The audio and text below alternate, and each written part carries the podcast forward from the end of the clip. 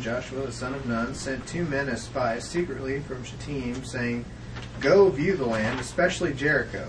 So they went and came to the house of a harlot, whose name was Rahab, and lodged there. And was told the king of Jericho, saying, Behold, men of the sons of Israel have come here tonight to search out the land. And the king of Jericho sent word to Rahab, saying, Bring out the men who have come to you, who have entered your house, for they have come to search out all the land. But the woman had, had taken the two men and hidden them, and she said, Yes, the men came to me, but I did not know where they were from. And it came about when it was time to shut the gate at dark that the men went out. I do not know where the men went. Pursue them quickly, for you will overtake them. But she had brought them to the roof and hidden them in the stalks of flax which she had laid in order on the roof. So the men pursued them on the road to the Jordan, uh, to the fords, and as soon as those who were pursuing them had gone out, they shut the gate. Well, uh, we're kind of doing something that was done 40 years ago, right? Which was Spying out Canaan. There's a, there's a difference though this time. There's only two instead of twelve. And not just that, They had a specific place to go. not just that. They were given specific orders of what to view, namely Jericho, Not just that. How were they sent? secretly. Secretly. Now, wonder why Joshua would want to send them secretly. So it wouldn't distraught everybody if they got a bad report. I'm assuming he intends them to bring back the report to him, and he'll evaluate it before passing it along to the people. This was disastrous last time when the people got wind of this. Uh, that's my guess, is that he, he wanted this to kind of be a private thing till he found out if they were positive or not about it. Uh, you know, based on the experience 40 years before. How effective was the secrecy? The king of Jericho knew that they were there. So, and it didn't seem to work so well. Uh, if the king of Jericho even found out about it, but uh, theoretically it was going to be a secret. Uh, now, where do they go to stay? A house of ill repute. Yuck! Yeah. It's like you couldn't have found a better place. Yeah. It's like two Christians are going to spread the gospel. It's like, hey, I know this, you know, prostitute place that we could stay at. Yeah, you know. Uh, what do you think about that? I, I wonder if. I wonder what other lodging was available to them. Whether this was part of their trying to stay secret and being just like everyone else. Or if it was just a providential kind of. I wondered if this wasn't a part of their trying to uh, go. Um, Under the radar. Yeah, the word, but I'm getting it confused with the Portuguese word. Incognito. Trying to s- use a Portuguese word. Yeah, incognito. I, because I mean, you know, I'm assuming men uh, go there quite often, and uh, probably wouldn't attract a whole lot of attention as far as you know buying out the land for the Lord. Uh, so I don't know. It just made me think that maybe this was a part of the secrecy. Perfect. Perfectly good reason. Would you ever find men of God there? yeah. But it Doing makes reconnaissance. Yeah. Yeah. But it makes this really interesting from the standpoint of Rahab. You know, she is probably not somebody I would really expect to have any significant role in anything for God. I mean, she's a harlot. She's a woman. She's a Gentile. I mean, a Jericho immoral woman is going to have an important role. And do you realize how important a role she ultimately had? She was in Jesus' lineage of all things. Who would have ever expected that to come out of this? Um, but when the king of Jericho was informed, then he found out where they were staying. He sent word to Rahab to bring them out. Uh, but the what Rahab says what? I don't know where they are. I don't know where they are. They I don't know where but they they're from. I don't know where they were from. They went away. They were here, but they left. Yeah, So- go that way. So I don't know where they are. Yeah. yeah, I know you'll overtake them. They're somewhere a couple miles down the road yeah, exactly. Now, why did she say all that? to prevent them from being Yeah. taken. She was willing to stick her neck out. Boy, if they had found out.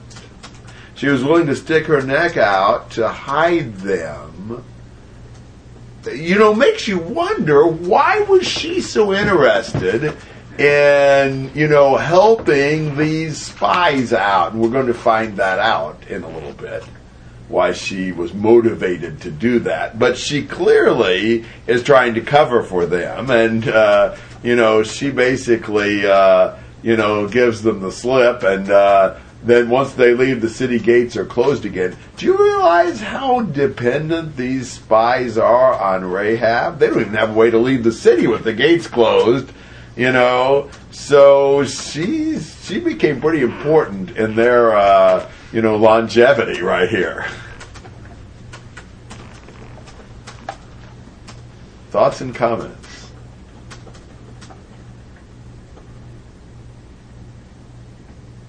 What do you do when people say she lied? I say they're right. Yeah. And she's a sinner. Was she, I mean, is she in Hebrews? Yes, she is. But being in Hebrews doesn't mean she wasn't a liar. Doesn't mean she wasn't a harlot. yeah. Samson's in Hebrews. yeah. Thank you. Thank Which you. makes some people say Samson is a good judge. which is wrong. Um, but um, you know, I mean, I think the thing we have to realize. I mean, would you would you say that because Rahab had faith in God and she protected the spies and she served the Lord, that she was right to be a harlot? You know, I mean, who would go to this passage and say, "See, it's okay to be a harlot because Rahab was a harlot and she did the right thing here, and she's a woman of faith, and therefore harlotry is okay." I've never heard anybody try to do that. There's probably somebody who does. Wouldn't surprise me a whole lot, but I think that would be inadequate. I think the same thing about her lying. You know, in and of itself, lying, you know, her lying was wrong. Now, she, you know, what she was doing overall, favoring the spies, hiding the spies, protecting the spies, you know, encouraging the spies, and seeking, you know, God's favor from the spies, in general, she was doing a good deed. But she's a pagan woman. She's a pagan prostitute. Are you going to expect her to uh, be an honest woman? I wouldn't. But she lies about a lot of other stuff too. now, I don't know, but what as she became incorporated in the people of God, her character may have changed. I would hope so. But, you know, at this point, we're meet, when we meet her, she's anything but a paragon of virtue. But she does have amazing faith in the Lord and a willingness to risk a whole lot to help out these spies. Yeah, I mean, I guess the big deal is about the situational ethics, you know. Uh, and I mean, these two Israelite men didn't say, "Whoa, whoa, whoa, you shouldn't lie." You know, they didn't stop her from doing that or whatever. Well, they were hidden up on the roof. yeah, that's Did they true. got a lot of room to talk too. They went to a harlot. I know you're a harlot, but really, stop lying. Yeah, yeah. Real Crossing quick the line. visiting harlots. Yeah, the, the, uh, really, they might have been well off if they'd have started with her, uh, you know, uh, sexual behavior first. yeah. Um, you know, The focus of the story is not on the morality or the immorality of her sexual behavior or of her honesty and dishonesty. You know, those are incidental things in the story. The focus is she protected. She tr- she really believed God was God. She's going to show that later on. She has remarkable uh, belief in God, Uh, but she is a pagan, and she does pagan stuff.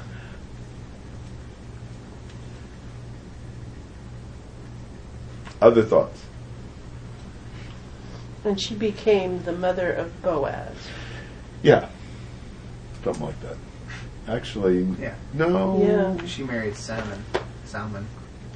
I think. Salmon, Salmon Okay. was the father of Boaz Okay. by Rahab. Okay. Boaz the father So of we would Obed think by she Rahab. got better. Yeah.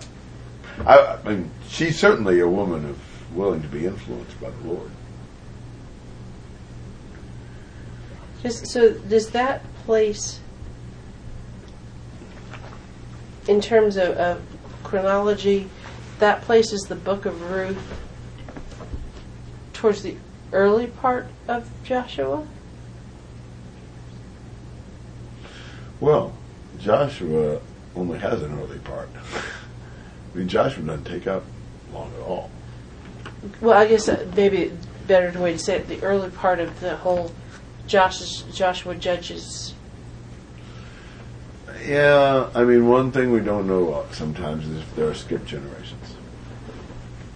Because I remember when I realized that, I got really confused as to. Because I, I was just, you know, Joshua, Judges, Ruth. So at the end of Judges, there was this person. No, I, th- I mean, Ruth was during the Judges period. Right. Exactly where, I'm not sure. Okay, how about uh, 8 to 14? Now before they lay down, she came up to them on the roof and said to the men, I know that the Lord has given you the land, and that the terror of you has fallen on us, and that all the inhabitants of the land have melted away before you. For we have heard how the Lord dried up the water of the Red Sea before you when you came out of Egypt, and what you did to the two kings of the Amorites who were beyond the Jordan, to Sihon and Og, whom you utterly destroyed. And when we heard it, our hearts melted, and no courage remained in any man any, any longer because of you. For the Lord your God, He is God in heaven above and on earth beneath. Now therefore, please swear to me by the Lord, since I have dealt kindly with you, that you will also deal kindly with my father's household, and give me a pledge of truth, and spare my father and my mother and my brothers and my sisters, with all who belong to them, and deliver our lives from death. So the men said to her, Our life uh, for yours, if you do not tell this business of ours, and it shall come about when the Lord gives us the land that we will deal kindly and faithfully with you. Well, she comes up on the roof and she says some things that are just really remarkable. I know that the Lord has given you the land. As she tells them, everybody's scared to death. This is a weird shift. The Israelites are strong and courageous, and the, uh, you know, Gentile giants in the land are scared to death. You know, but you can see why. They heard about the Exodus, and they heard about conquering the uh, uh, two kings of the Amorites. There's our Amorites, Sihon and Og. And he said, she said, when we heard it, our hearts melted. No courage remained in any man any longer because of you. For the Lord your God, He is God in heaven above and on earth beneath. Wow. What does that show you about Rahab? She's in the know. She is in the know. I think she's more than in the know. What would you call her? Perceptive? Perceptive? I'd say she's a believer. She's really converting to, to Judaism here. I mean, for her to say, you know, the Lord your God, He is God in heaven above and on earth beneath, whoa, that's quite a thing to say. She really believes in God. And, and so she asks them for one favor. What is it? Deal kindly with There we go. Yeah. You know, spare me and my family. She knows why they're there. She does. And she believes they're going to conquer Jericho. She has no doubt about that. You know, she really believes the the report she's heard about the greatness of God. And so she says, I, I want you to spare me. And uh, what do they say? If you keep our secret, we will. Yeah. Now, should they have made an agreement with a pagan, a Gentile, a Canaanite? Make no alliances. Were they told not to? At this point, I mean, Moses said not to, right? Yeah. God didn't let that part of the wall fall. yeah, that's true. I Hadn't thought about that. That doesn't make it right. Maybe not. But I think it was right. I mean, it's back to that old question: What if Noah had made the ark out of some other wood? Would it have sunk? well, I don't know. He You didn't. know, we always hear that, and that, and it's like, no, God has always accomplished His goal, regardless of what man has done in, in that part of the plan, in their part of the plan. But I think they had the right to do this because she is converting. I don't think the rules about making alliances with the Canaanites are applicable to Canaanite proselytes. You know, people who've really converted and have become believers, I think, are not in that situation. Um, Ruth was a Moabite, but she was a Moabite who said, Your God be my God, your people be my people. I believe they had the right, I believe Boaz had the right to marry Ruth. Because I don't consider her to be a Moabite in the sense that it would be prohibited to intermarry. I think in, in uh, Ezra 9 and 10, when the Israelites in their return from captivity had intermarried with, with the, you know, women of the land, they actually were to have a court. They were actually to judge each case. Well, what's there to judge if she's a Canaanite? If she's not an Israelite, then separate from her. I think judging whether she really converted or not. I think those that have really converted to the Lord, they're not considered to be Canaanites. They're not considered to be the people of the land. So my understanding is that based upon her confession, based upon her conversion, that she doesn't the the question of alliances with the peoples of the land doesn't apply. She's really not that now. Now there are probably some weaknesses in that view, so I'm willing to have that challenge. But that's my my belief is they did do the right thing on that basis.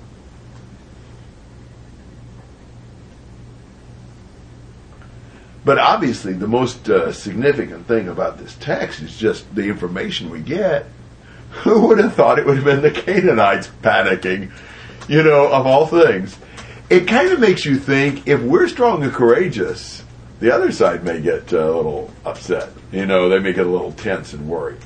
Um, you know, I mean, when you go out and teach the gospel and say, you know, I, I'm really sorry to bother you, and I hate to hurt your feelings, and you know, I hope you're not mad at me, and you know, I, I, I that uh, this may not be right, but I kind of feel like maybe that there's a God, you know, whatever. Well, I mean, whoa. But when we proceed with confidence in the Lord and strength in the Lord, there are times that the other side is overwhelmed by that. It's appropriate to be strong and courageous. We have the Lord with us. And it may very well be that those we're so intimidated by will be intimidated by the proclamation of the gospel and, and will withdraw from, from the fight. Uh, that's certainly what happens here. It's what happens consistently through this. Uh, so that's just very encouraging to see uh, see that, and we'll see more of it. All right, other thoughts and comments through two fourteen. How did she know these things? Like the Exodus and the conquest of Sihon and Og, she probably reads the paper. Email. Yeah. Email. yeah. Email. Face cards. Yeah, Facebook. Okay. So it was it was Facebook, you know, official and Yeah, I, I suppose. I mean, you know, you know how we are. We assume people in that day didn't ever know anything. Well, why wouldn't they have? I mean, surely news traveled back then. Now, I mean, I don't know what Pony Express they used, but you know, they they knew something. Camel The camel Express. Camel caravan. Express, yeah. Because I mean, a part, part of me is like going, well, did, was part of the reason why? I mean, was it common knowledge that you know she says it is. that you know the Lord is giving you this land? Okay, so it's like everybody knows that, or is it? I, I have to wonder if, because of her position and profession, if she was, in one sense, you know, learned a lot of stuff. She probably did from uh, hear a the lot. People who traveled by. Yeah, that's true. She may have been the source of the information for the Canaanites. I don't know. the conduit, but uh, I mean, there's other passages like five one where you see that uh, the Canaanites uh, have heard about the Exodus and their hearts melted.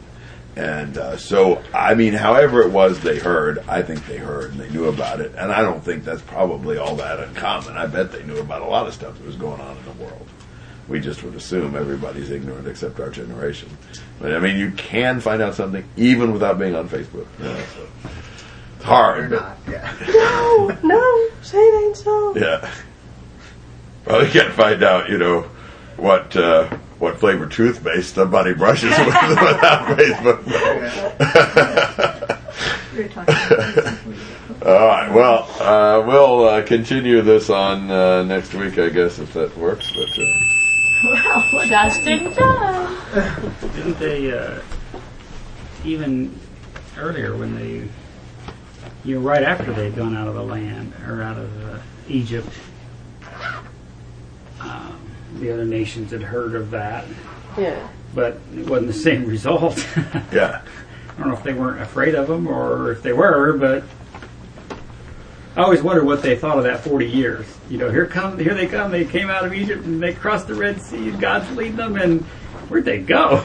yeah, exactly. We Boy. thought they were coming. Dodged the bullet there. Yeah, exactly. Right up here, and all of a sudden they took a wrong turn.